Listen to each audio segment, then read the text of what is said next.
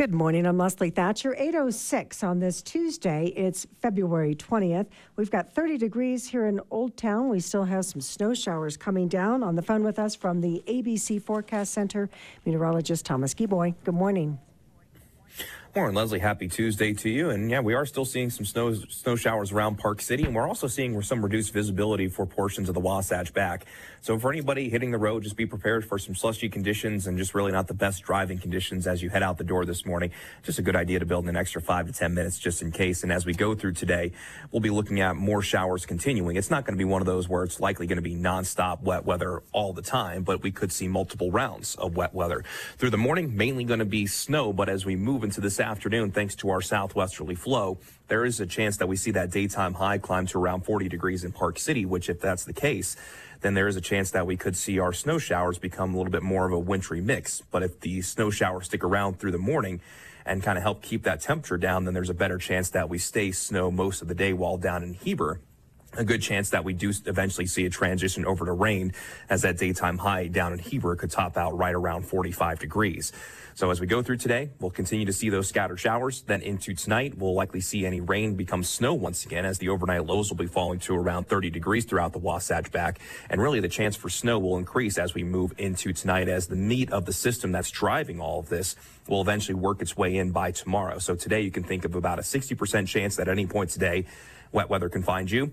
70% chance as we move into tonight. And then Wednesday, as the core of the low pressure moves in, roughly a 90% chance of snow through the day. And it'll also be just a fraction cooler thanks to a weak front working its way through. So a daytime high tomorrow in Park City will be right around 35 degrees, meaning we're mainly going to stick with snow showers. Then on Wednesday night, the overnight low drops to 25. However, from Wednesday night to Thursday, chance for snow will gradually go down as the low pressure begins to pull away. Still roughly a one in three chance of seeing snow through Thursday, but looks like as we go from tonight into tomorrow, that's going to be that best potential. Then from Wednesday night into Thursday, that chance will gradually go down as that temperature on Thursday will also top out around 35 degrees. And between now and Thursday, we are likely looking at anywhere between two to eight inches in Park City itself. And the reason why we have a wide range is simply because of the temperature difference. If we are able to achieve the 40s today, and see that change over to snow or change over to rain, then we're obviously not going to see as much. But if it sticks with straight snow, then we could be talking about healthy accumulations in Park City itself, while the mountains will obviously do better, especially above 7,000 feet, where we could still see an additional foot plus of snow, more powder on the way for sure. Then for Friday into Saturday, we'll finally see calmer conditions settle in. The end of the work week to the beginning of the weekend, mostly sunny skies both days.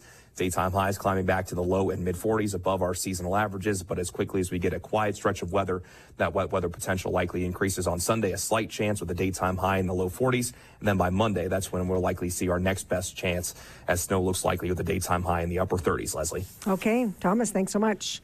You're welcome. And with a look in the backcountry and the fun with us from the Utah Avalanche Center, we have forecaster Dave Kelly. Good morning, Dave. Good morning, Leslie. How are you? Doing great. Yeah, thanks. For today, we're looking at an overall considerable avalanche danger at upper elevations where people are likely to trigger wind drifted snow avalanches near ridgetops and on the leeward side of terrain features. Um, these wind drifts may be covered over by last night's new snow. They will be hard to see and could break above backcountry travelers. Uh, mid and low elevation slopes have a moderate avalanche danger, um, and there's a thin layer of facets associated with a crust that's now buried one to two feet deep. And we've been seeing avalanches triggered on this layer primarily on east, southeast, and west facing aspects. Um, what makes this unique is that it's occurring on aspects that we would normally consider safer terrain, particularly during um, stormy time periods. And so we're recommending that people carefully evaluate the snowpack and use cautious route finding and conservative decision making. Um, your best bet is to travel on terrain less than 30 degrees in steepness. Yeah. And then kind of as you heard, the um, rain line is up at 7,500 feet, and so we're forecasting some wet snow problems down in lower elevations. Hmm. Yeah, so that crust, I have felt it. Uh, it does it does it kind of go away? Does it get, or is it just kind of there the rest of the season? No, it'll eventually go away. We've had other years in the past where we've had this crust that's been buried within the snowpack. Um, last year, Those avalanches stuck around for about eight days before we stopped seeing avalanche activity on that layer. Um, and at this point, we're about five days into it. And with warmer temperatures, high winds, and more snow, um, as soon as we get out of this storm cycle, we'll be looking to see if that crust is gone. Okay, and I think it was the sun, though, that caused the crust, at least where I was skiing. So interesting. Yeah, it could be like sun crust in mm-hmm. a lot of places. On west facing slopes, we found a rime crust, which is like a very thin rain style crust. Yeah. Okay, Dave, thank you. Yeah, thank you so much. Stay tuned. Coming up, I'll be checking in with Wasatch County Manager Dustin Grabau with a preview of this week's County Council meeting. KUER reporter Saige Miller with an update on the Utah legislature. And finally, Recycle Utah Director Carolyn Wawra reporting on just how much was recycled last year. Resorts uh, Park City reporting five inches of new snow in the last 24 hours, a 94 inch base, 41 lifts uh, open with 334 runs, 128 of those groomed. 21 lifts over at uh, Deer Valley with 102 runs, 64 of those groomed. They're reporting eight inches of new snow. Not a good situation in our Nordic Trails area, at least in Round Valley and Wasatch um, County. The trail's too soft, they're saying, for mountain biking, fat biking. So please give them a break today and please stay off with your feet. It's just too soft. You're going to post hole them and it's just going to ruin the trail for the rest of the season. So if you do want to get out, put on a pair of snowshoes and at least help pack it down. Uh, White Pine Touring saying that they're going to get out and pack but not groom the uh, three, the five, the Armstrong Loop, and eventually out to the farm. Again, should be pretty good conditions, but make sure you've got some wax on your ski or you're not going anywhere. Take a look at some local news now. Park City firefighters worked overnight in historic Old Town. They responded to a call at the 1100 block of Park Avenue about 3 a.m. this morning. Nearby residents sent KPCW pictures of at least two fire trucks and several police units on scene in front of a home and reported that there was a lot of smoke. Park City Fire District Marshal Mike Owens told KPCW the fire was contained to a barbecue. No one was displaced from the home and there were no injuries. You can see those photos online at kpcw.org. And the Park City Council is not renewing funding for the city's light deed restriction program, instead, looking at other ways to increase affordable housing in town. KPCW's Parker Malatesta reports. Park City's housing department copied the program after seeing similar models succeed in sister cities like Vail, Truckee, and Sedona. The program aims to increase the housing stock for locals by compensating homeowners who agree to have a full time resident in the home or a renter for no less than a six month lease. The program can also be used as down payment assistance for prospective home buyers, which is why Charles Perlman applied. Um, I purchased a single family home um, in the Prospector neighborhood and plan to live here for many years and raise a family here. And this program helped that come true for me, my a dream that I've had for a long time. In total, 19 people applied for the program since it launched 16 months ago. 11 applicants received an offer from the city. Perlman was one of three people who accepted. Some declined the award because they felt the legal documents and tax implications were too restrictive. Councilmember Tana Toly expressed surprise that only $600,000 had been used out of the initial $1 million allocation. I thought you'd come in and say, we need a lot more money, not that we have leftover money still. Elise Katz, who led the program's committee, said it's taken other cities several years to get going. A real estate market with high interest rates and low inventory was also blamed for the slow rollout. Councilmember Ryan Dickey said the program offers great benefits, but questioned whether the city could be spending more wisely to increase affordable housing. Uh, when I think of this could be 10 units in an, in an affordable development versus um, a few $200,000 deed restrictions, it gets tough to say this is the most important thing. The council didn't support adding more money to the program. However, the city plans to continue processing applications for the remaining funds. Councilmember Ed Parigian was one outlier in full support of continuing the deed restriction program. He stressed the importance of home ownership versus affordable rentals. The council briefly discussed a lease to locals program, which pays property owners to move from short term renting like Airbnbs to long term renting for workers. The program has also been used in many mountain towns across the U.S., but no action was taken by the council Thursday. Parker Malatesta, KPCW News. The Wasatch County Council meets tomorrow starting at 4 o'clock. On the phone with the meeting preview is County Manager Dustin Grabau. Good morning. Good morning, Leslie. Yeah, so first off, um, you told me you don't know a lot about this. Would be the consideration, uh, the or consider the approval of the county's contract with the Bureau of Reclamation to include the Warren Act in a portion of it, so that the county can store water in the Jordanelle Reservoir. And I guess it's like none of the none of that water in the reservoir belongs to Wasatch County. Well, um, so this agenda item is under our SSA number one, which is our Wasatch County Water Board. Um, there are multiple entities that store water in the Jordanelle Reservoir, including the irrigation companies um, and you know Midway and many of the the Heber Valley districts. So I imagine this is a um, you know a- formality of a process because I think for many years since the creation of the Jordanelle Reservoir, all of those entities have utilized those waters. So again, I don't I don't know a whole lot about it. So I'm, I'm looking forward to the discussion on this item tomorrow. I looked it up because it's like, what's the Warren Act? And it says it's a federal statute that was passed back in 1911, basically allowing local water agencies to contract with federal agencies to store and to convey non project water. Again, we know that this is central Utah project water in federal reservoirs that do have excess capacities. And I guess it's like any idea how much storage the county would need and how much it would like to have? Um, so the county itself doesn't administer any water rights. Um, we just set requirements for how much water developments must need in order to proceed. It's actually all of the irrigation companies. So those are the non-project water rights. Each of those irrigation companies had rights that pre-existed the creation of the Jordan Jordanelle Reservoir. And so, like I said, I imagine this is a formality of a process to make that all the I's are dotted and T's are crossed um, for those irrigation districts to preserve their access to that water. All right. Um, you are looking to appoint a hearing officer for land use appeals. Why just one hearing officer? Um, so recently, we adopted changes to our code to comply with state code changes from last year. Um, we were required to adopt those as effective this month. And part of that change was we moved away from a board of adjustment to a hearing officer. And um, we actually only received two applicants. We typically only get maybe two or three appeals to that entity a year. Um, and so the we did think of consider appointing both of the applicants to it, but because we receive so f- infrequent appeals, we thought it would be unfair to um, someone to say yes, we're going to award it to you, but then we're never going to use you.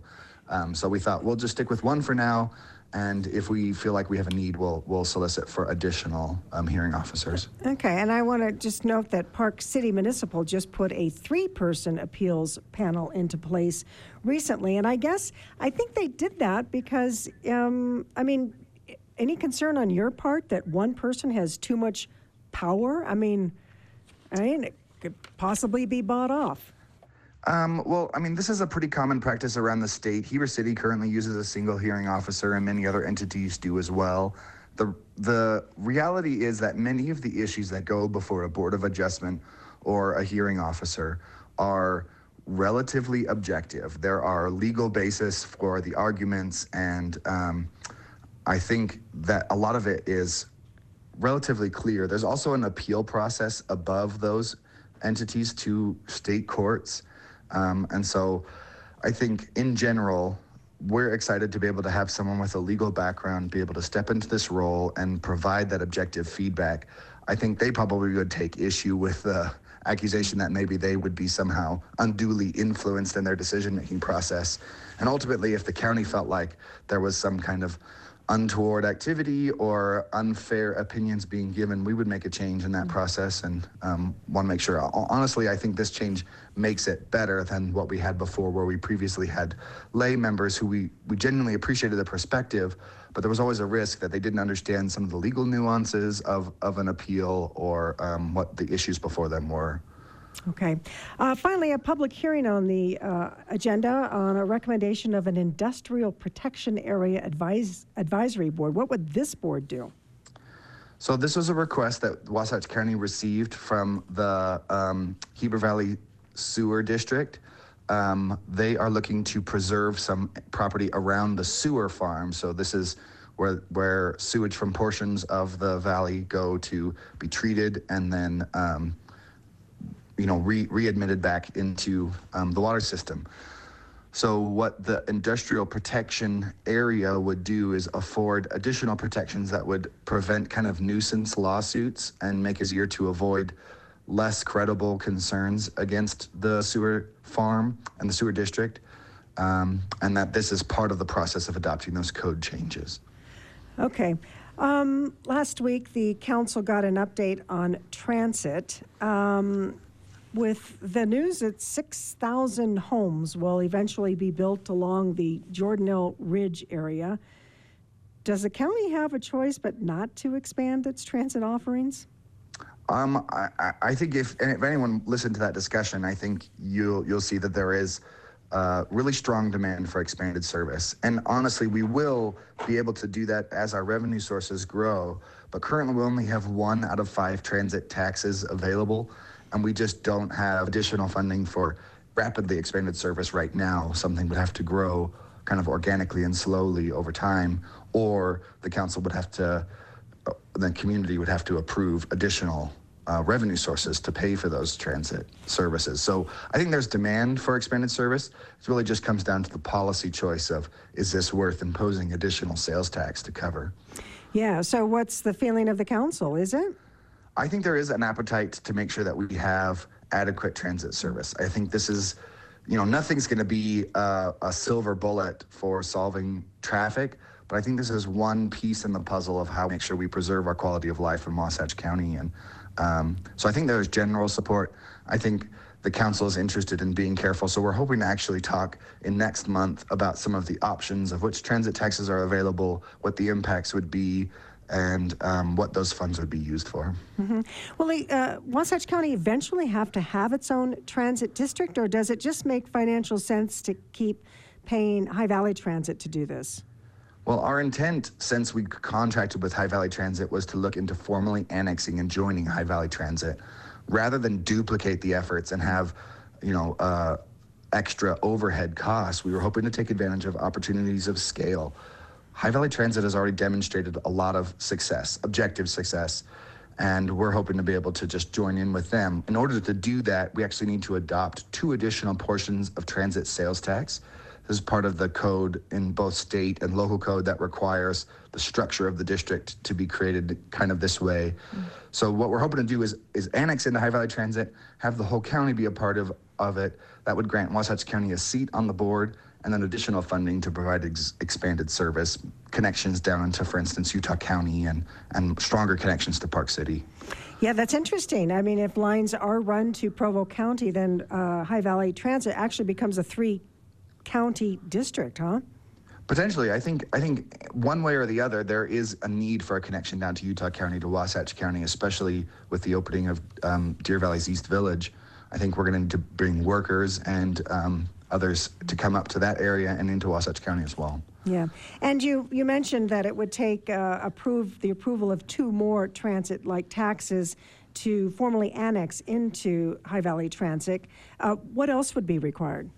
Is that it? Um, so there is a, a, a process, the outline in this code, that um, basically allows the county to opt into the district, setting the boundaries of that, and then allowing residents the opportunity to protest that annexation if they feel like it doesn't align with their priorities.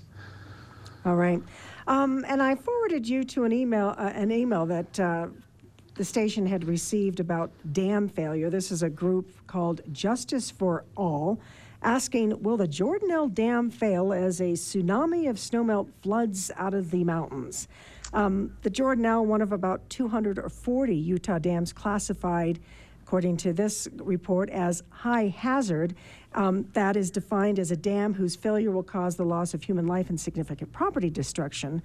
Um, what we know, and I remember reporting on this back in the day, um, a former geologist, Leon Hansen, was very concerned about the construction of the Jordanelle. Um, it's built on a fault line. So, what about you? Are you concerned? Um, so um, overall, no. The Jordanelle Dam is one of the more recent dams created in Utah. It's a federally monitored dam. Um, the Bureau of Reclamation has a responsibility to check on its status. And while it's a high risk as classified by the risk of if it fails, the damage it will cause, I believe it's a very safe dam. Um, and, and I think that without it, Wasatch County would not be able to provide water at the, I think, consistent level that all of our residents and farmers expect. All right. Well, how often do we know that that dam does get inspected?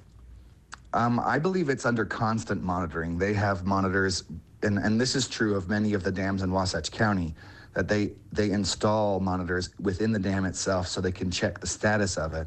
And that if there are failures, they make projections for it. And we're currently dealing with an issue in some areas where they may have to close dams at times. The nice thing is the Jordanelle Reservoir Dam itself doesn't have a road across it, so it wouldn't have a whole lot of impacts if they did decide to uh, close and improve that dam.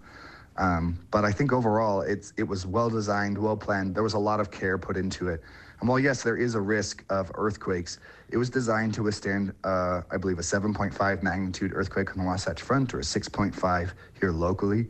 Um, and I think even if it does fail, failure doesn't necessarily mean some kind of catastrophic failure. It could just, um, you know, be something that helps to identify improvements that need to be made there. Okay. Justin, anything else you wanted to mention? Not this morning. Okay. Thanks so much. Thank you. Just Dustin Grabau, again, is the manager of Wasatch County. On the phone now with an update from the Utah State Legislature, I have KUER reporter Saige Miller. Good morning, Saige. Good morning, Leslie. How are you? Doing great, thanks. So let's get a status update. What's the latest on the liquor law changes that would allow more liquor licenses here in the state? Oh, absolutely. So this is a really big bill. It's the omnibus bill. They do it every year, and it covers a lot of ground. They uh, they they introduced it to the rules rules committee last week, so it still has a, quite a while before it makes its way to the House or Senate floor for debate. But it does do that one big thing, Leslie, is that it does decrease the population quota needed to hand out liquor license to full service bars or restaurants throughout the state.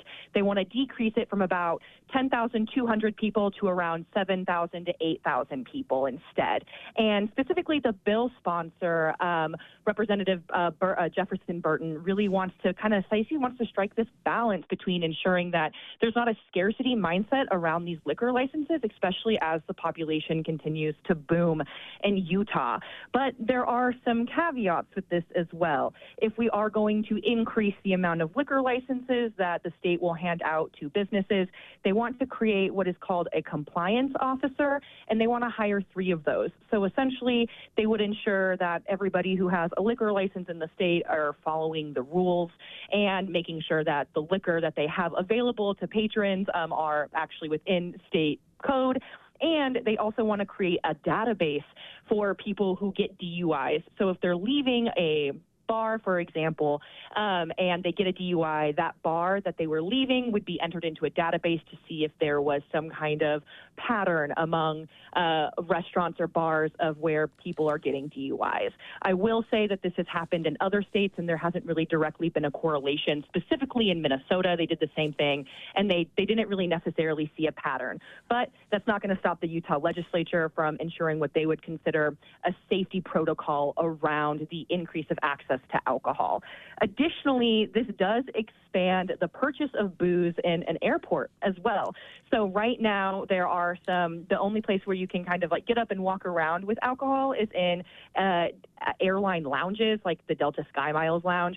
So they would create other kind of hosp- uh, hospitality lounges where people could kind of walk around and not have to stay in one confined area in order to consume their alcohol. That would probably be in like a uh, American Express uh, lounge as well. Probably not walking around from terminal to terminal like you most likely can do in the Vegas airport. But the other thing that does in order to pay for these compliance officers is it's going to increase the tax on heavy beer, wine, and spirits that you buy in the liquor store by half a percent.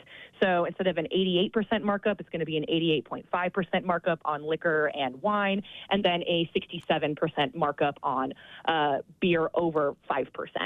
So we do see a little bit of an increase in for the consumer when you go in. I don't know how much it's actually going to be noticeable. It's only, you know, half a percent, but that is something that they're doing to recoup the cost of having to pay for these compliance officers.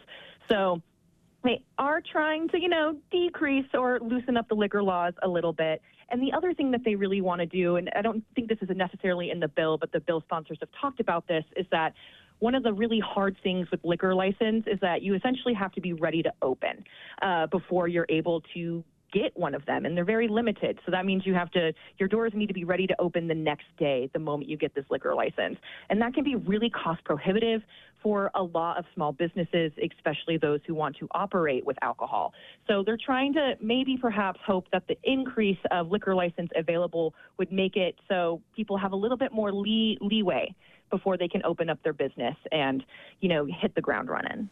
All right, let's move on to the uh, social media law changes. Senate Bill 194 and House Bill 464. Lawmakers are hoping that these uh, amendments will help the state survive any legal challenges. Yes. So we know last year there were two sweeping social media laws, the first of its kind in the nation, that were really aimed at tackling what lawmakers and the governor would consider the harms of social media on youth. And SB 1, uh, 194 actually loosens those restrictions that were made from last year. So essentially, in order to verify somebody's age to make sure that they were they were of age or you know don't need to have these specific restrictions on minors they wanted you to upload your government id that got massive backlash from internet rights companies like NetChoice saying that actually uh, is a violation of the First Amendment because it prohibits the right to privacy and would actually also allow uh, social media companies to collect more data that they aren't now by having to upload your government ID. So the big change to this bill is it says, you know, you actually don't need to upload your government uh, issued ID in order to verify your age, but social media companies are going to have to find another way to ensure that uh, who have access to these social media platforms have the necessary protections in there, but they don't need to do that via a government ID. And specifically, this lawsuit with TikTok has already gone, not gone through, but like it's already started. And NetChoice has sued the state over these social media bills. And so they're trying to essentially fix those privacy concerns and so to make these lawsuits kind of a moot point. Additionally, this does move the deadline of when these bills go into effect. So they were supposed to go into effect next month, according to the effective date of last year when they wrote these bills. But now it's supposed to go in in May.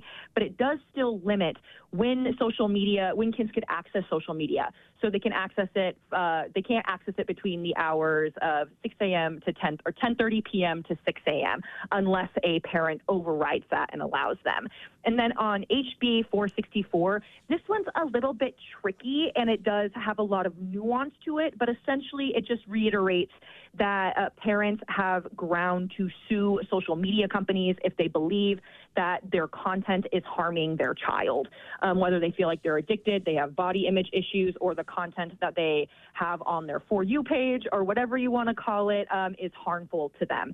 It also requires social media uh, companies to have a different layout for minors to make it less addictive in some instances or have different kind of content on their on their scrolly pages on their for you pages uh, to make sure that it doesn't i guess doesn't harm their brain um, i will say that there is there is some research to indicate that social media has a direct correlation to increase in suicidality or depression and anxiety, specifically among teenage girls or in the teenage population in general. The CDC report that a lot of lawmakers are referring to does not directly link uh, social media companies to the increase in these these harms among children, uh, but that's a strong argument that the legislature is making, and they say, you know, if the federal government isn't going to take any steps to curtail social media companies and put some guardrails ar- around how they can access children, then the state will.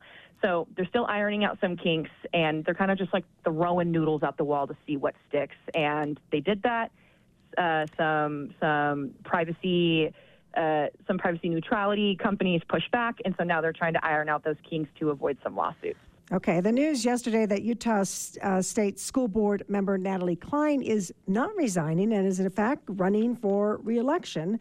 That after shaming a high school student in her district. She was censored by the legislature, not impeached. So she's got some thick skin moving ahead here, huh?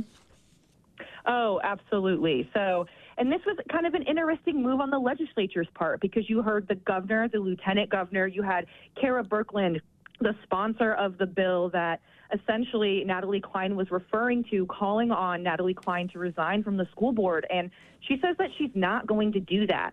They did censure her, which is essentially just saying, like, hey, we don't like your actions, we condemn them, but that's about it. They they did made no big move to remove her from the Utah School Board, which means that she still has the eligibility to run for reelection. If they did impeach Natalie Cline, that would make her ineligible to run for reelection. But they didn't take that hardline stance. And it's still a little unclear as to why they did that, why the Utah legislature didn't make those moves essentially what the Governor Cox said last week during a monthly news press conference with reporters is that the move that the Utah School Board did to censure her, essentially remove her from committees, not allow her to make amendments, not allow her to present bills, was an impeachment in and of itself. It kind of signaled that. However, it doesn't stop Natalie Cline from running for reelection, which she's already said that she is going to do. She is not going to resign. Governor Cox said the good thing, the right thing, the best thing for Natalie Cline to do would be to step down from her position. But I mean, Natalie Cline has kind of been a firebrand on the Utah School Board. She's not afraid to say controversial issues, and she's not necessarily scared of that backlash either. So it makes sense, in I guess a political sense, for Natalie Cline not to back down just because a different authority figure is telling her to. However, it will make for a pretty high profile and most likely contentious school board election uh, in that district in Salt Lake County, which she does have an opponent to. So, and we also know that Lieutenant Governor and other Utah lawmakers like uh, Senator Mike McKell and the governor have all uh, donated to Natalie Cline's uh, uh, op- uh, opponent in the race so far. So while a lot of people aren't paying a bunch of attention to Utah school boards, this probably will have a good amount of eyes on it, especially because national outlets have picked up the actions of Natalie Cline um, and her her sly accusation of a female athlete being trans when they are not. Um, and so that's that's kind of where we're at with it. Natalie Cline did essentially try and argue that the Utah legislature uh, or the Utah school board was breaking um, election laws by trying to censure her 60 days out of the election. We got word from the lieutenant governor's office and from county clerks that that is completely false, that there was nothing stopping the Utah school board from being able to censure her. It was all within their legal right to do so. And that's it, it's some drama, but there's been drama with Natalie Cline since she entered the school board. So at some point, this just becomes the status quo, and it all comes down to see if she's reelected by her constituents or if they decide to replace her on the board. Okay, we have just a few minutes left, but uh, I did want to get to this. The, the plan for the Great Salt Lake was released last month. So, what's that going to do? And I guess more importantly, how much is it going to cost? So, yeah. Oh, this was a huge plan made by the the Great Salt Lake Commissioner, which was established during last legislative session. So Brian Steed, who is also the executive director of the Institute of Land, Water, and Air at Utah State University, compiled this 42-page manifesto, essentially talking about everything that needs to happen within the next 30 years to save the lake. And some of them you know, don't cost a lot of money, like water conservation. And Utah lawmakers have thrown money to essentially incentivize uh, constituents or, you know, Utahns to, you know, rip out their thirsty grass in order for water, in, in replace of water-wise landscaping, or changing Utah water law to allow Great Salt Lake to hold water rights so people could donate that water to the ailing Lake. But there are some other kind of issues at play too, like dust. You there's there's hundreds of square miles of acres. It's 100 square miles of exposed lake bed that produces this really nasty dust, and we aren't completely sure what's in it, but we know that it's toxic.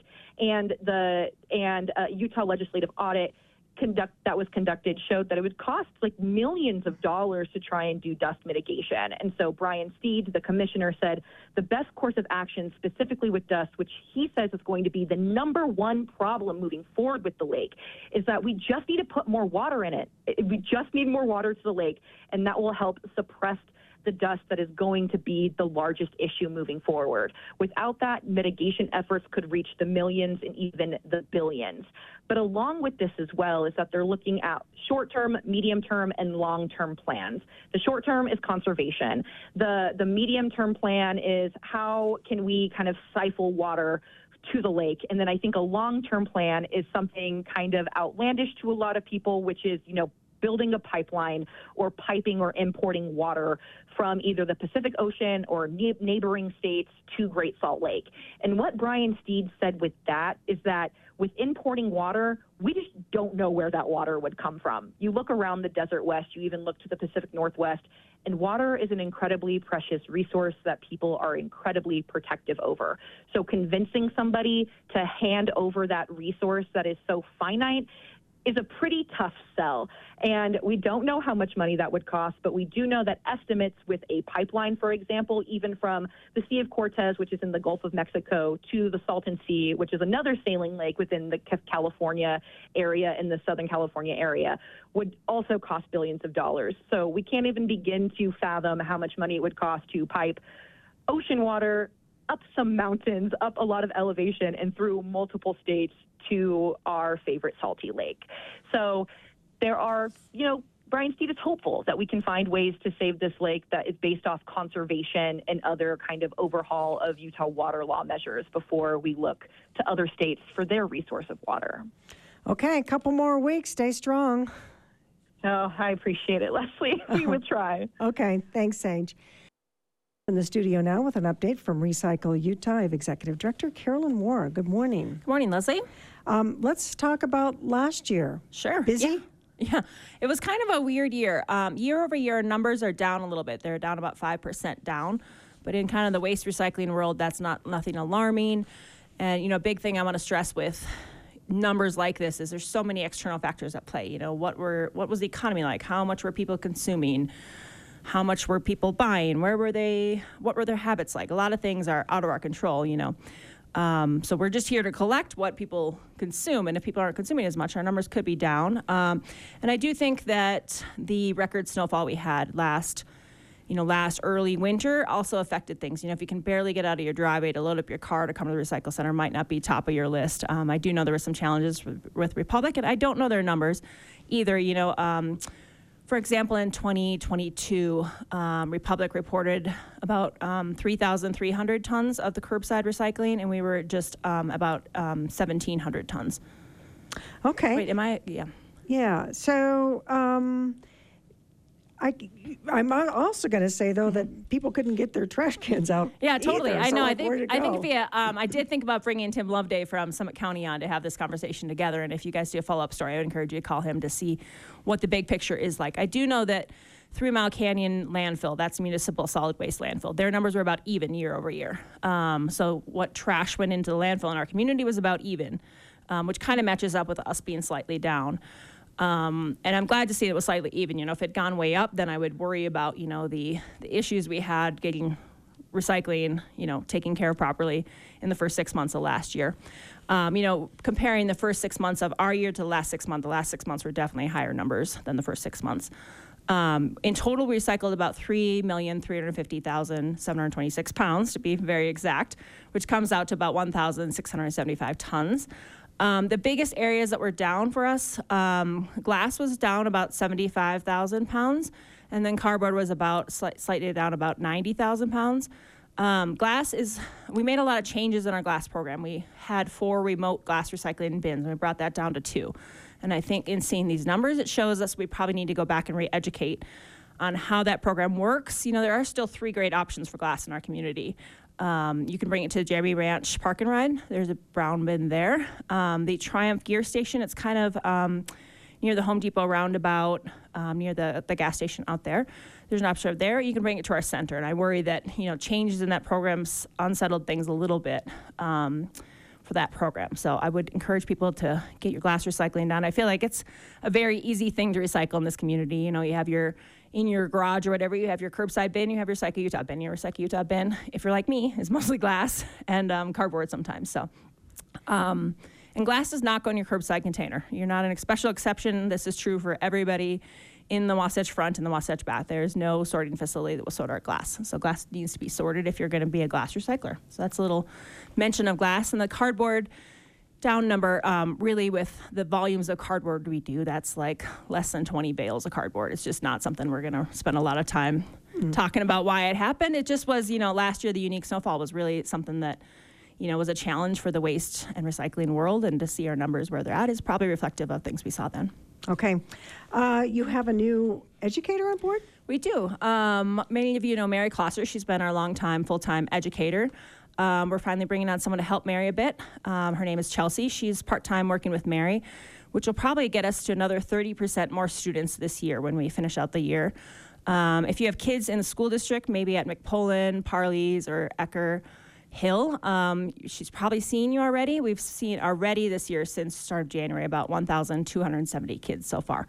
So um, we teach all different levels of you know, um, Utah core curriculum, kind of along with the sciences. We have a new lesson about mining, which is very unique and specific to Park City, and also something new that you, they put into Utah's core curriculum to align with, you know, some state and federal standards about teaching kids about natural resources and how things work and how we rely on the earth and our relationship with the earth. So if you have kids in any of those schools, I'd check and see if they saw Miss Mary or Miss Chelsea le- lately. Yeah. So what's the mining lesson? Do you know?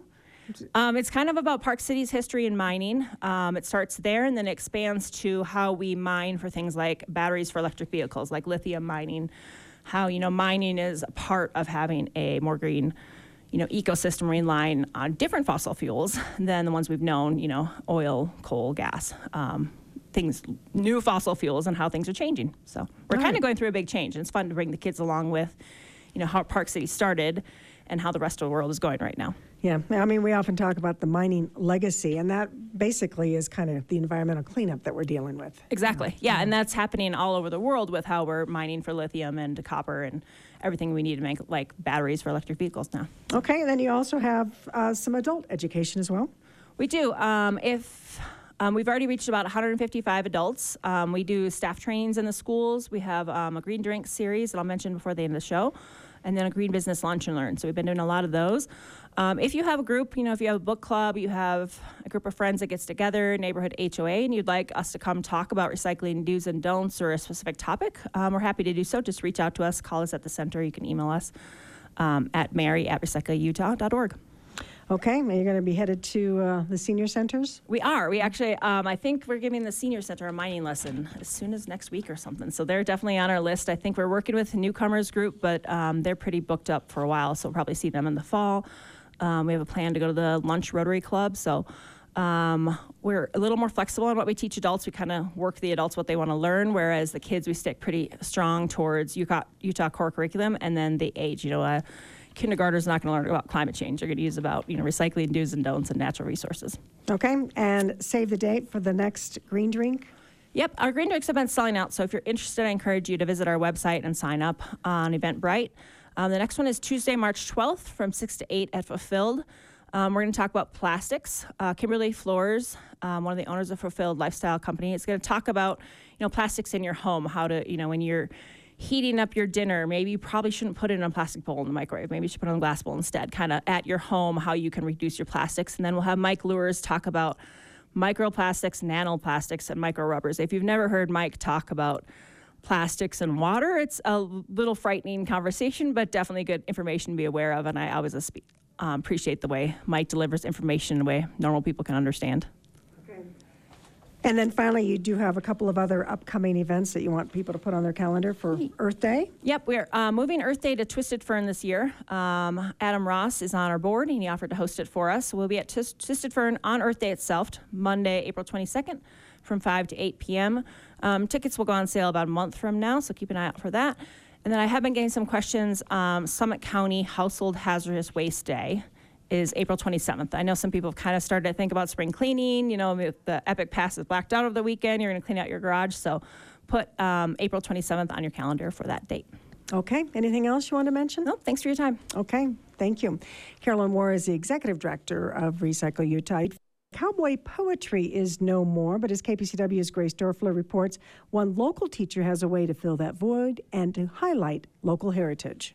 Wasatch County Council member Mark Nelson has pitched a new event he says will bring the Heber Valley together. Heritage Days would be an annual event in late September focused on the community's pioneer and cowboy roots, as he described to the County Council Wednesday. Nelson, who's also the executive director of the Heber Valley Historic Railroad, says this fall marks 125 years since the first train arrived in Heber, an opportune moment to launch the event. the weather's usually still good enough to do things outside without cover. And um, the end of September is a very historical thing. When the first train came to Heber, it was the end of September in 1899. Activities would include a reenactment of the train's arrival, an old fashioned community feast, storytelling with Heber Valley old timers, barn dancing, and a fishing competition in the Provo River. He hopes the volunteer run event would also receive support from local governments and organizations like the Chamber of Commerce and the Heber Valley Heritage Foundation. Here's Michael Moulton, the CEO of the Heritage Foundation. We don't have very many historic buildings left, but we do have a whole bunch of historic heritage stories that is well worth preserving. And we're happy to have all the new people come, but we would like to have them build upon our foundation so that it doesn't change. And this idea of Mark's, I think, is a marvelous idea. Councilmember Steve Farrell asked that any event be focused on locals rather than tourists. He gave the example of a similar festival in Emery County that featured a reenactment of local history. It's a kind of a play type thing. You know, they had people pass away, and it, it was quite a uh, heart wrenching story. But then when it was over, you felt good because those that survived made a go of it. He proposed using the funds that previously went to cowboy poetry to start up the event. Heber Valley Chamber Executive Director Don Kocher said he'll research options to make Nelson's idea a reality. The County Council will discuss Heritage Days again during its March work meeting. Grace Dorfler, KPCW News. Well, Save People, Save Wildlife, a local nonprofit focused on reducing vehicle wildlife collisions, is lobbying Park City leaders ahead of the annual council retreat. A 2019 Utah Department of Transportation study found that the state Route 224 ranks fifth in the state for the most vehicle wildlife collisions. Just last month, elk herds near the road caused traffic delays during the Sundance Film Festival as police made sure no animals were hit. Save People, Save Wildlife President Erin Ferguson told the Park City Council last week that there is strong support for the municipality to help build more wildlife infrastructure. So we've ra- raised over $258,000 to date in supporting, supporting this cause. The community wants safe passage for wildlife on SR 224. You know, They want it to be a priority for Park City. The passion of the community indicates a call to action. We have hundreds of letters indicating concerns for wildlife safety, connecting the surrounding areas of open space we've set aside, concerns about road widening, and the need to address these concerns now. She said federal funds are available for wildlife crossings as part of a massive infrastructure bill that Congress passed in 2021. Park City Council member Bill Ciraco is on the Save People, Save Wildlife board. He says the city should consider applying for that federal program.